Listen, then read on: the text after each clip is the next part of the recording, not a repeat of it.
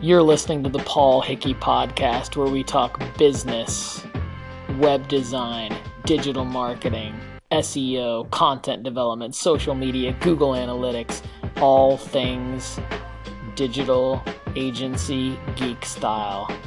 Thank you for listening. Today's guest is Brad Cowart of Tier Strategies. Yeah, cool. So, all right, well, this is super casual. Brad Cowart, Tier Strategies. Yes. Thank you for joining the Paul Hickey Podcast. Yeah, thank you for having me. We talk about business and we talk about SEO, we talk about web design, but when we have guests, we like to talk about them and their story and their business and kind of put them on and everything. So for the listeners, I met Brad at Red Letter Day in August this year. I was lucky enough to be asked to speak by a good friend of mine, Jamie Dunham, who I've done a lot of work with over the last few years. And she has an amazing event. It was at the City Winery. I got it was awesome. I got up the courage to do a rap song because really I just didn't want to be boring. So I don't know how that went over. But anyway, Brad, thank you so much for joining, and it's really good to have you. Thank you. So I'm really interested to just have you tell me and the 11 listeners out there that are comprised of my wife and my parents and a couple other people who humor me about Tier Strategies. But like maybe before we get into Tier Strategies, like tell us about you and your background and a little bit about your story. Well, so I got out of school and couldn't find a job. And when was this? Sorry, I don't mean to. It was in 1989. Okay.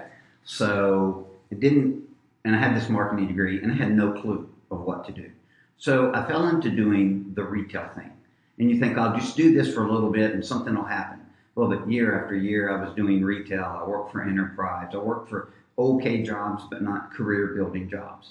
And so that didn't work. I even had a brief stint as teaching, thinking I wanted to do that because I'm real big into history and love all that. Thought I could teach kids.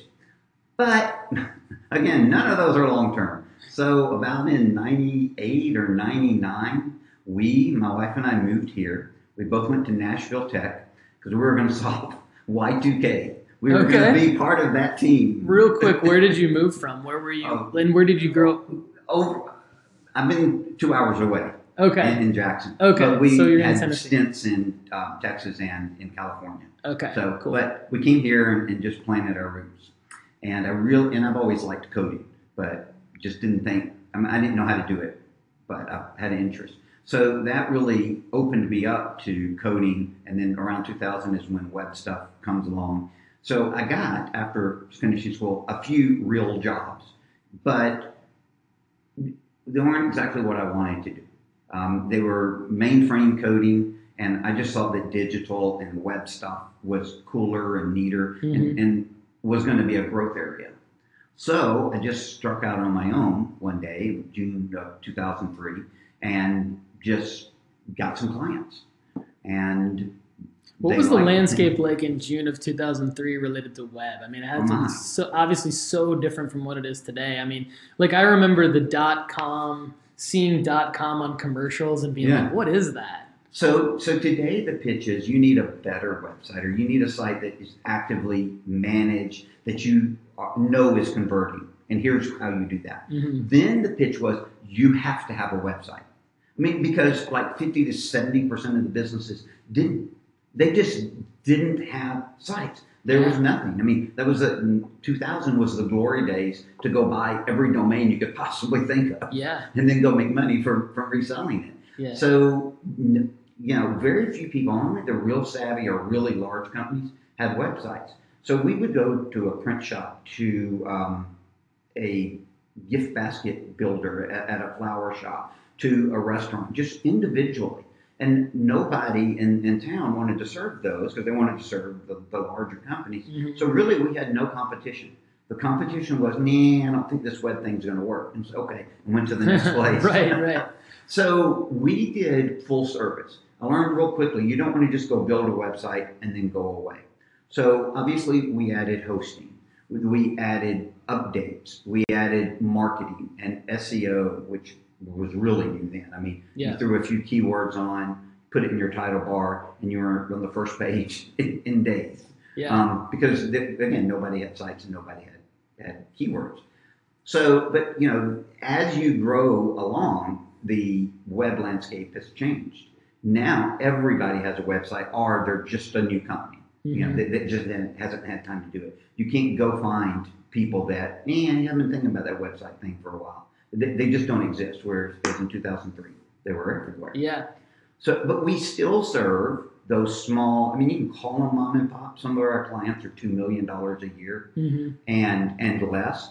But I think our deal is to talk to the owner, not a board of directors or not somebody representing the company. I want to have that one-on-one with the owner because they know where, at least they want, mm-hmm. the business to go.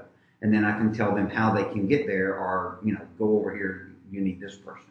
Right. So definitely different than 2003. Yeah, sure. Absolutely.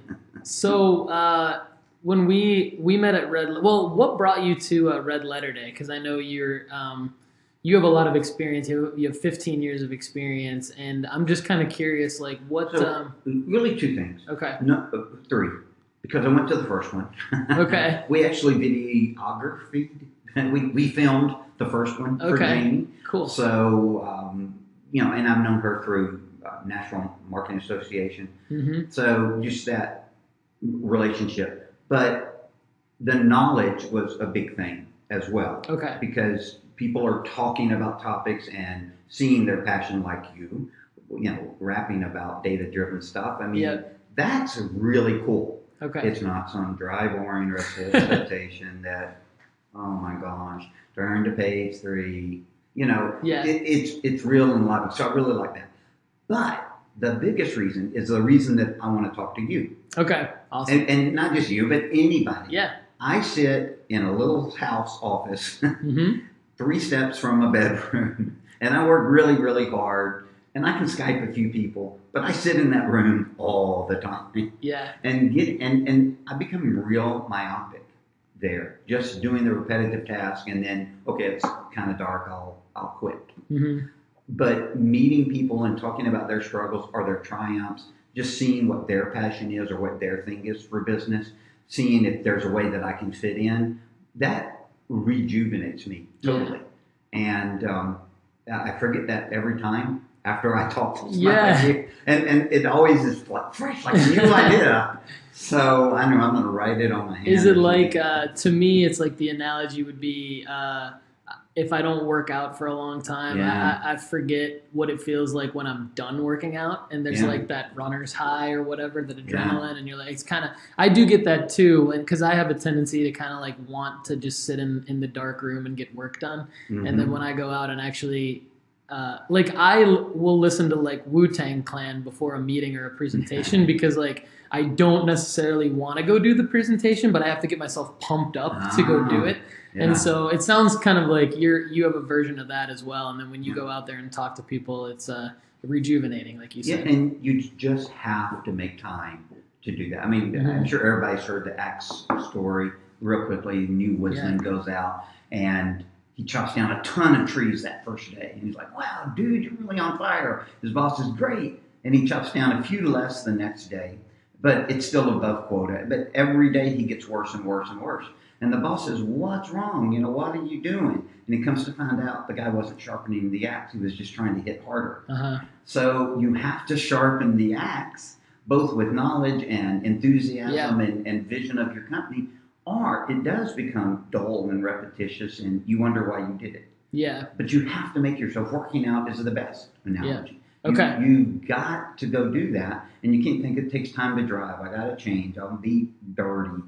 You just have to say, at this time I work out, you know, and just make it easy, as we were talking earlier.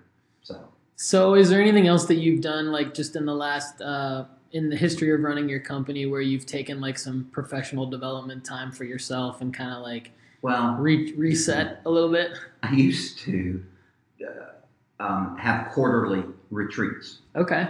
Of our team, which was me. Okay. So I do that on occasion. Now it's pretty much maybe a yearly thing. Yeah. So I think that that's important. I really wish that I could do that more. And with a lot of the things that I'm changing by the end of the year, hopefully I can fit that in. I mean, how we run Tier is all up in the air right now. I mean, I know who we're going to serve, and I know what we're going to do, and I'm going to do it at a good level. But all the details behind the scenes. So thanks for reminding me. I'm going to put that in. No problem. You have to. Yeah. Yeah. Like I said, Brad and I were talking before the podcast, and we were sharing some kind of information on like what's next for each of us. And one thing that I decided to do heading into year two was take a little bit of time for myself. Last week I went to New York for 2 days and just like worked from the hotel. Yeah. And went to a business dinner, and it was like totally not economical, but it was much needed. And sure. And so feeling like that might be something that I want to do annually, or I mean, you said you used to do it quarterly, so yeah, we'll see. I just went to Montgomery Bell. Yeah, but shutting down. Yeah, I drive there in 20 minutes. Yes, yeah, I definitely don't need to go to New York. So I am super excited to be talking to Brad Cowart today from Tier Strategies. Like I said, he and I met at Red Letter Day, and it was really cool afterwards. He came up. We were just at a table with my wife Kate, and who works at Data Driven Design, and some other great people. And Brad started talking about WordPress. And so, Brad, what did you tell me about WordPress at the Red Letter Day? It's the second worst thing ever to happen on the internet, right after spam. Awesome. I love that he went there, because when we met, you actually said, "I hate WordPress." Oh, okay. I think were your actual words, which is pretty similar. So, and then I said, "Well, I've got the WordPress logo tattooed on my back," which I really don't. But the joke's always been with my team since I started like really in the digital agency space in 2011. That I have WordPress boxer shorts and I wear them every day. So anyway, I love WordPress, Brad doesn't. And so we actually just started joking around at Red Letter Day saying, and I was like, I need to have you on a podcast, and we can do like a WordPress, pros and cons and everything like that. But instead of doing that today, maybe we'll do that another time. Why don't you let us know just kind of a little bit about like Tier Strategies in terms of what has really worked for you with clients, and like kind of how you've built your process, and kind of how you guys do things, and how you differentiate yourself from, other like anyone. I think that the competition for us, like for guys like you and I, is that like people think anyone can build a website. And so it could be like, I always use the just kind of, like embellishing a little bit, like the high school kid down the street can do it, but then you've got Squarespace, and you've got all these other options, Shopify for e-commerce and stuff like that. And so being that I like where your head's at with small, like I guess, quote unquote, small businesses, because I believe too that like talking to the owner, like it drives me nuts to have to go through multiple channels of approval for anything. Yeah. And that's why part of the reason why I started Data-Driven Design is because the data can help people get on the same page if you use it the right way. And so those engagements for us are usually reserved for the larger budgets and larger organizations that need all of that to get to the launch of the website. Right. But like I, like you, much prefer just the smaller businesses where you can make quick decisions, get a work product out there quicker, and do the digital marketing that can show the results faster. And so tell us a little bit about how you guys do it. Well, first, your company name is great. Oh, thank you. It's alliterative, and it juxtaposes the creativity with the analytical and puts them all together. So that's really kind of what we're doing. Uh-huh. And one of my beefs against WordPress or other do-it-yourselfs like Wix is that it's so easy to do it yourself, but you're just throwing elements on the page. You say, I have a website. A website is not that. A website is a whole bunch of stuff together. It's design-wise appealing, but it motivates people to read or do something, to have a call to action. And you want to have your design propel them into your site. Mm-hmm. And again, with a call to action or read this or fill out this form or get more information or even more detail on how this thing works. And do-it-yourselfers don't really know how to do that. I mean, mm-hmm. you know, anybody can cut grass, but if you get a really good lawn company to come and cut your grass and do your hedges, it's just going to look better. Right. So that's one of my things. But I think that custom solutions are another big thing. Every client is different. So we try to make a strategy for each one. And I mean, there's so many ways they're different. One is budget. One is knowledge. We've got a guy that talks analytics with us as good as I do almost. And then we've got a few people who just say, Brad, we trust you, go do it. And they don't even follow up with reports, which is a little annoying. But you know, everybody has their own different thing. And each business, you know, not everybody needs Facebook ads, mm-hmm. but the people who need them really, really need them. So it's the customization, and I like to say real personalization. I mean, we're really going to go to bat for you. And that means, oh, here's a great example. We're done with a site. We're ready to go live. And I didn't like it. Not the design. I just didn't like the thrust. I didn't know if it really represented what the client wanted because she was real nebulous through the whole process. Mm-hmm. And this happened 2 Fridays ago. What Friday ago? So very recently. And I just told her, let's sit down and we're going to have this conversation and we're going to rescope the site. Design mostly is going to be the same, but the entire content plan was changed. Mm-hmm. Now we're talking a 40 to 50 hour change. And I charged her a very little amount of money, basically just to cover our time. Mm-hmm. So I'm not working for free, but you would laugh at what I told you. I charged her. But I felt that we owed her that because she needs an awesome site. Yeah. And we had met the contract terms and all. We could have just gone away, but I never would have felt good about that. So we did, or doing, a whole bunch of work that is not going to have a payoff today, but she's going to love her site. And actually, it's going to be one of the better examples that we can show new clients with the changes that we're having in our company. Yeah. So you invest now, and it'll pay off later. But the personalization, talking to clients, being where they are, relating to them on their terms, and then just doing excellent work is what sets us apart. I mean, there's, I don't know, 30, 40 companies, maybe more, that will do a design or do SEO or they're doing AdWords or content. You know, there's tons of companies out there. And everybody is good. I haven't found a company that's bad. But they each have their different focus. You know, we focus on large companies, or you know, we want this type of an account.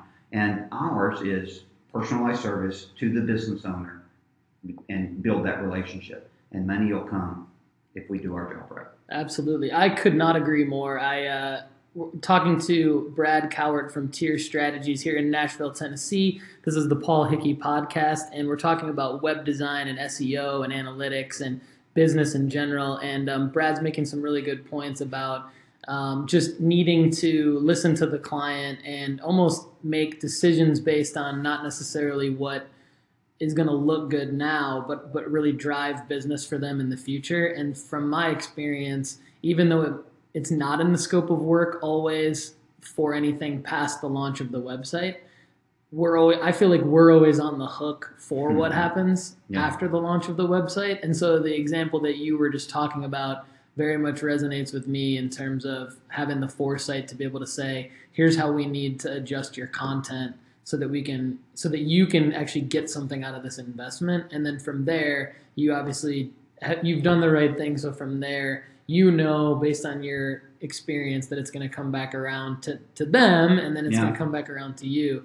And so I guess my next question is around, like, what I'm curious about are the victories and any pain points around like the ongoing work, you know, because I think like for me, and I guess I'll just like qualify that question. So like, or add context around it. So for me, I've found that I've really enjoyed sitting down and building a strategy and then building a website and then delivering that, because there's the deliverable of the website. And then there's the ability, there is the ability like a couple months after to look at the analytics and be able to say, okay, we said we were going to lower the bounce rate based on these factors. Mm-hmm. We launched the website. Maybe a quarter after that, 3 months after that, we can look at the analytics and say, we did all work together to lower the bounce rate, which basically means we haven't done any digital marketing, but we've increased your engaged users because we've lowered the bounce rate. But then you and I both do a lot of ongoing digital marketing. And that's to me, it's a whole other set of pressure that comes with, what are you, I'm paying you X amount. You're also advising me on digital media spend, so there's that, and then so the return on investment for the client sometimes gets really, really hard. In my experience, months 3 to 6 to really show anything revenue wise. Mm-hmm. What's your experience been like with SEO and Google AdWords and social media marketing or anything like that? So our big focus is increase your rankings initially. So if you're number 11, you might as well be number 1 million, right? Very few people go after the first page. Mm-hmm. So whenever we start, we want to get that client's site on page 1, because they're not going to get visitors otherwise. So that's a lot to do. I mean, it used to be much easier to do SEO. Mm-hmm. Now it's harder. Everybody's doing it. The level of knowledge has risen tremendously. Mm-hmm. So our long-term focus, though, is to, once you're having the views that you want because you're on the first page, is to start analyzing that traffic. You know, people spent this much time on this page. Mm-hmm. Why? Did we, you know, run this ad, or did we change the content? Did you run a special and we changed your AdWords so your visitor count went up? Mm-hmm. Did you run a buy one, get one? We ran $100 in AdWords and nobody clicked, or they clicked and spent 3 seconds on your site. Yeah. What is the disconnect there? And it's not a formula. It's not accounting where the numbers in the column add up and that's your profit. Mm-hmm. Because something crazy, it could be a technical issue that your site was offline and people clicked that AdWords and they went to the wrong page, which has happened to us before. Yeah. You never know. So you always have to think, which for me is the fun part of business. Yeah. It's stressful, but if you're good at it, and good at figuring things out and know where to look to figure things out, and then you fix it, then you look great and it's a hero. Exactly. I love it. But you have to compare. Yeah. You have to have, and we do a lot of reporting and saving those reports so that clients can look back over time. Instead of 3 years down the road, they say, well, what have you done for me? Yeah. Especially the ones who don't follow up all the time. And they go, I think I'm going to drop you, which is okay, but you were at number 318 on day 1, and now you're holding down number 3 or number 1. We've increased your traffic, increased engagement, all these measures of how much your marketing has benefited your business. And if you want to unplug that, that's great, but you have something to go back to. Yeah, so, absolutely. Explaining the world of all the stuff that we do in marketing to the bottom line, to the client, most times is a very difficult thing. Yes. That's actually exactly where I was going to go next, because you and I were talking about, before the podcast, we were talking about educating people in various ways, different kinds of people, whether they be college students or entry-level potential employees or marketing directors, CMOs, VPs, they're all coming to different classes, and like you and I, they're going to look for, how can I sharpen my skills and that sort of thing. And so my question is, how much time and effort do you spend educating your client on what you're doing for them, SEO specifically, and why they need it. Is there a knowledge gap that you find consistently with clients, and how does that typically play out for you? Here's a good example. You go to the dentist, you know you have teeth and a gum and roots. Mm-hmm. That's probably about it, and you know it hurts, mm-hmm. right? So there's a whole bunch of stuff behind the scenes, yeah. and he may or may not tell you, but there's a knowledge gap there. What he's going to tell you is the end result, not I'm going to drill in here and I'm going to avoid this thing and I'm going to do this over here. I'll go to that detail. I love it. I mean, I'll talk all day yeah. to a client and explaining all the ins and outs. And as I told you, we have one client who loves that. But most clients don't want that. Mm-hmm. They don't want to know, they don't even care about bounce rate. They just want to yeah. know how many people converted, or you know, even a number count of how many people came to our site, or we were 8 and now we're number 5 in a ranking. Yeah. So I open up, I would love to have in-depth conversations every month with all the statistics that I find so exciting mm-hmm. and that actually relate to their business. I mean, I get jazzed up and I write pretty long, lengthy reports. Mm-hmm. They don't read them, but I write it for me for the history to sure. refer back to, and yeah. so I know what to do next month. So very few take the deep dive. So figuring out what that one person wants, what are their measures of success, and then delivering that. We have one guy, all he cares about is rankings. Okay. His phone is ringing, his ads are doing great.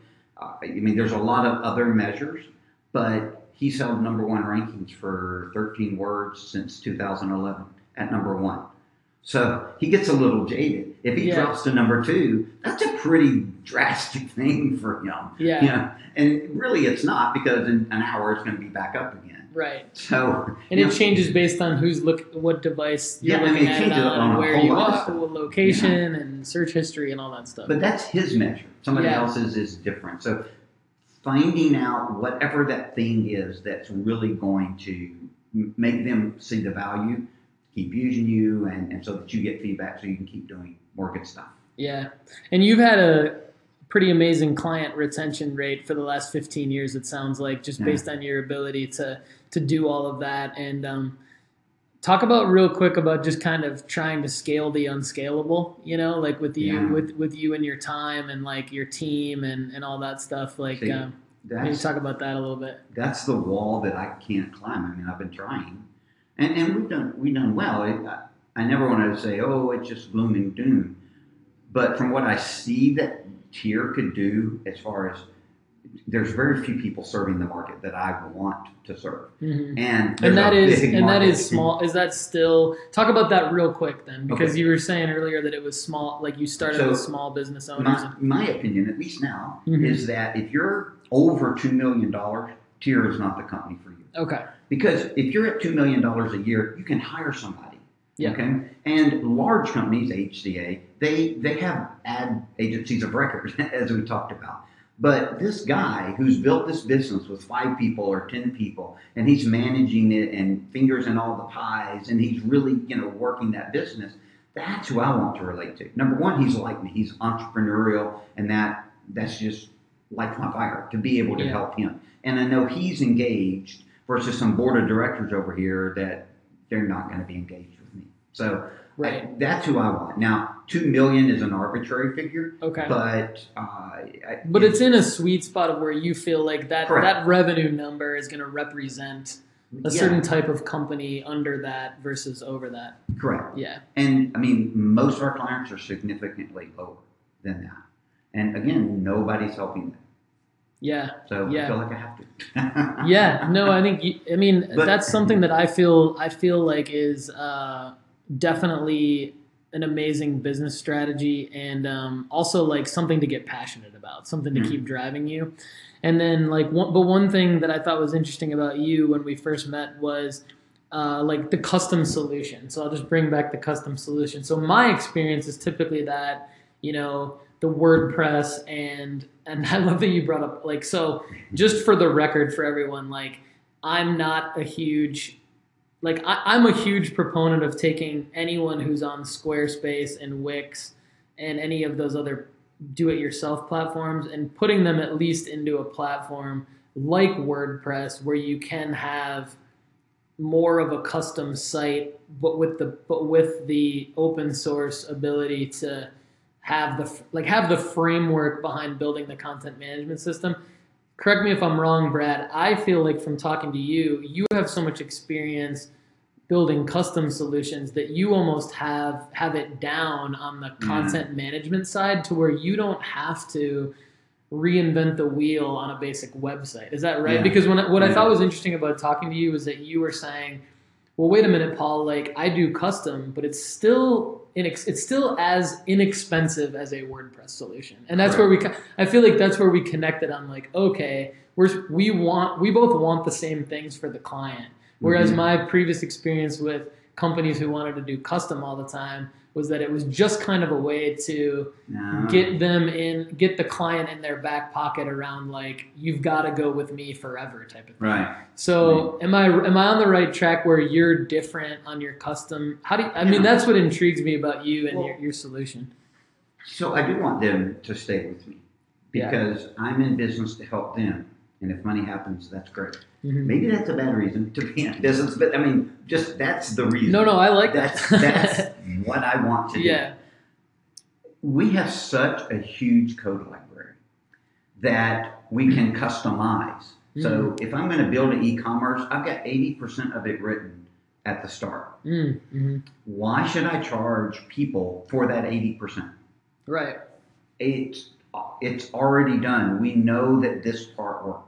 There are parts that are changeable and customizable, but I don't have to put in boilerplate code. I don't have to recreate the data model for their products. I know how to do it. And even if there are changes, I know how to work inside that template that I have or that code library to make it happen. And I think everything should be affordable. I think there are people who gouge all the time. You know, a car's a car. Yesterday I saw Alfa Romeo, and I'd never seen one, so I didn't know what it was. But it had four wheels and a steering wheel, and it didn't like take off. It didn't fly. Yep. So I'm like, why did you spend whatever $100,000 for that car? I mean, and you can do what you want, but I would rather people spend their money in marketing than building a $15,000 e-commerce site when I can do it for $1,500. Yeah. So, you know, if you're going to spend, if you have that disposable money, then spend it on marketing, which will get you money. But again, the other thing is who I target. You know, HCA, if I went to them, so I can build you a good little portal site for $2,000, they're going to laugh at me. They're HCA. They spend $2,000 on the spread to bring the web developers in to talk about doing their site. But $2,000 for some of my clients, that's a pretty decent investment. Yeah. And especially if they're just starting out or they're transitioning from another job. I want it to be affordable, I was going to say, so I've got them. But so that I can work with them and build them up over time. Yeah, absolutely. And our name is Tier, which is T-I-E-R, and it actually stands for something, not just stepping up. Okay. But what we want to do is think about your strategy and your solution. In your situation, which is different than everybody else's. But really think about it. We spend as much time thinking as we do coding. If you do it the other way, you'll mess up. Mm-hmm. But we really think about and write down, this is how we're going to attack this project. Here are our goals, strategies, all that. Then we implement that. Too many people think about it forever, mm-hmm. and they never do anything, right? So even if our plan is not that great, we'll see because we're going to implement it. And then we're going to evaluate it. And then we're going to go back or repeat. We're going to go back and think. So we're going to create a strategy. We're doing Facebook ads. We want this stuff to happen. Then we're going to go do it and implement it right. Watch it. Make sure everything's set up, not just play with it, but everything's right. And then after a period of time, we're going to evaluate it again against those initial goals. And if we didn't do well, then we're going to repeat that process and go through it again. But if we did well, we're going to step up. And guess what? We're going to repeat that process and think about the next thing. Yeah. So we're going to step up as we bring a client along. I'd rather than pay us $800 a month for a long term than spend $8,000 or $80,000 setting up a marketing campaign and then I walk away and never do anything. And one is way more profitable, but the other is more real. And that's what I want to be, is real. Yeah, I love that. And it's amazing that you are able to use your code library, finish the other, say, let's just say 20%, to use your thought there, and make it customizable to the client. That is what the differentiator is in my mind between other potential solutions out there for people or companies, small businesses, any kind of organization, where you can go with someone like Brad and Tier to get, it's .NET, correct? Right. It's going to be .NET. It's going to be a .NET stack, so Microsoft stack, which you know, there's different tech requirements and stuff like that. And then there's a lot of clients that Brad and I both kind of deal with that really don't care what their technology stack is, right? Yeah. Like the people, I think like our target and Brad's target is not necessarily, is probably not someone who's going to ask too many questions around what their website's coded in. Mm-hmm. But Brad's obviously doing something where he's able to provide a clean custom solution with well-written code, and that's very unique without having to charge an arm and a leg for it. Yes. So I love that. Yes, and it's at base. Mm-hmm. 5 years from now, who knows what WordPress is going to be, or even right. .NET, but I'm coding at the language level. Okay. And anybody who knows .NET can go in and can fix it up. So I can easily turn it over. That's right. Yeah. And so you can put it in source control if a client needs to do something for whatever reason. Yes. Which you hope not. I mean, that's not your goal, obviously. No. But just know, I think it's important for people to know that it is, like, if you go with someone like Tier, you will get, clearly will get the same type of situation where if for whatever reason you need to move your site, there's a way to put it in source control easily, and there's other, and it's in a situation where anyone who is worth their salt on .NET can jump in and do whatever you need them to do moving forward. Right. Do you have any of those conversations? Like, how often do you have a conversation like that, just out of curiosity? On the other side, yeah, from people who are coming from there you go. Yeah, and you know, I'll explain all this stuff and somewhat.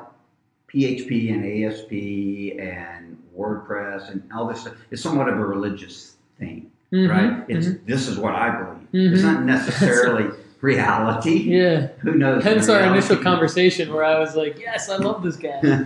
He hates what I love, but I still love him. So I explain why. I just don't say, well, you know, boom, this is what we do. And I turn away clients. I don't know that I ever have, but I probably have. Anyway, if they don't want what we have. And in the past, I made the mistake of saying, oh yeah, I don't know anything about PHP, but I'm smart, I can learn it. That was a mistake project. It didn't work out well. Mm-hmm. Because I know ASP. Why? And PHP is great, I'd love to know it, but I'm so good with ASP and so much of our code base. Why do I want to step outside of that for one client when there's other developers mm-hmm. that, you know, that can do that? If somebody wants something quick and dirty that they can easily maintain, mm-hmm. well, then WordPress could be that. Mm-hmm. And I know you can customize WordPress a lot. So my experience with customizable WordPress is nil. So I don't know what all you can do. I just know you can do a whole bunch of stuff. But you've got to let them know what they're getting into. And the way I feel it, a client for me, and I looked it up, is very different than what the term means today. So it comes from like Roman times and through medieval times. A client is someone that you take care of. So if you're the patriarch of the family, you're going to take care of them when they need help. And they owe you maybe fealty, or they're going to give you some of the produce of the land, but you're going to, you know, defend them. You're going to provide real justice. And it's almost paternalistic of a feeling that you're going to protect and soothe them and move them through this process. And that's how I really, really feel about our clients. If one ever leaves us, which is like very rare, I make sure it's because of some other reason than we didn't give service. And when a client is number 11 and they moved to number 8, to me it's like I moved my website. I mean, it's again, it's that personal bond. Yeah. So client to me means a very different thing than just, oh, we've got 300 clients, you know, we can lose some. And I think like you're probably familiar with like, and I used to get put off by this a lot, but like back when I was running a different agency here in Nashville a few years back, there would be like jokes circulated with like little like comic strips about clients and like all sorts of stuff like that. And I was just kind of like, I would be put off by like the attitude of whoever the designer or person was that I was working with that was sending that, because I feel like what you just said is amazing. I was running this morning and I was thinking about like writing a blog about how to communicate with a client. And so that could go in any number of directions, but I kind of felt myself going definitely more towards your side. We laugh at clients sometimes. Once, many years ago, before we, and I don't know what it was, 2007 or 8. A lady, and I don't even remember the problem was, and it was a nice lady, whatever, and she said, "Well, just call Google." And Google had no customer support at that time. And now they do. I mean, you can't just call. But this was several years ago, and it was just so funny. It's just like, just call the president. If you just can talk to him, I'm sure that he can fix up this. And it was just very funny. Now, we fixed our problem. We didn't call Google. But anyway, you know, clients say some weird things because they don't know. And, you know, that's an education point. If they're willing to listen and, you know, you explain this or that, and then they know. But, you know, sometimes the office is funny. Things happen. So that's awesome. And I think that there's so many different ways that we could help each other out. My goal, I did not come into this podcast thinking this, but I'm just going to say it right now. I feel like I want to send every bit of ASP.net work to you. And then do that for a long enough time to where you feel at some point like you would want to send every bit of WordPress work back to me. Because I just feel like what you've said, the reason why I'm saying that is because it's clear that you are passionate about just building a solution that's right for the client. And it's just nice to know that there's someone that has that same feeling that is in a different platform, because a lot of times we do get asked, like, do you do ASP.net? And I don't have a solution for that right now. And so I think there's an opportunity there. We're not going to do WordPress. WordPress as a blog works. And we do some blogging there, but that's very limited. I mean, it's one page. You just put in your content. So we're doing that, and we're doing SEO for a WordPress site. But as far as building, I don't have that expertise. Why should I do that when you can do it better and cheaper? And to your point about, like, I think where it really actually happens is in the event that someone has a WordPress site and they're not going to go with you to redesign it in ASP.net, but they need, you know, for a few $100 or whatever it is, somebody to fix their problem, and then build the trust around that relationship. Yeah, because again, I can't do that.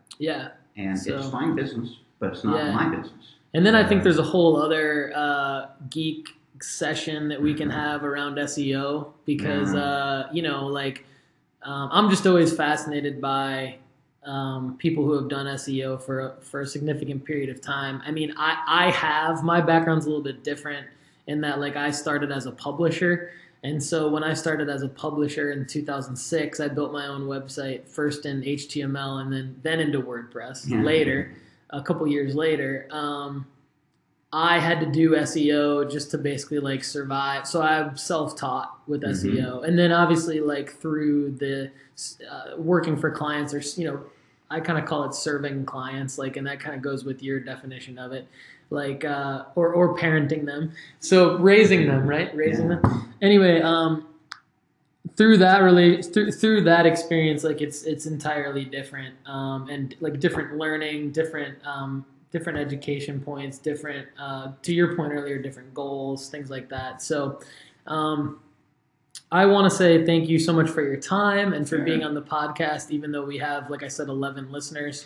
We're walking the talk a little bit. You know, we talk to our clients about, you know, you need to tell your story. You need in order to have good audience. In order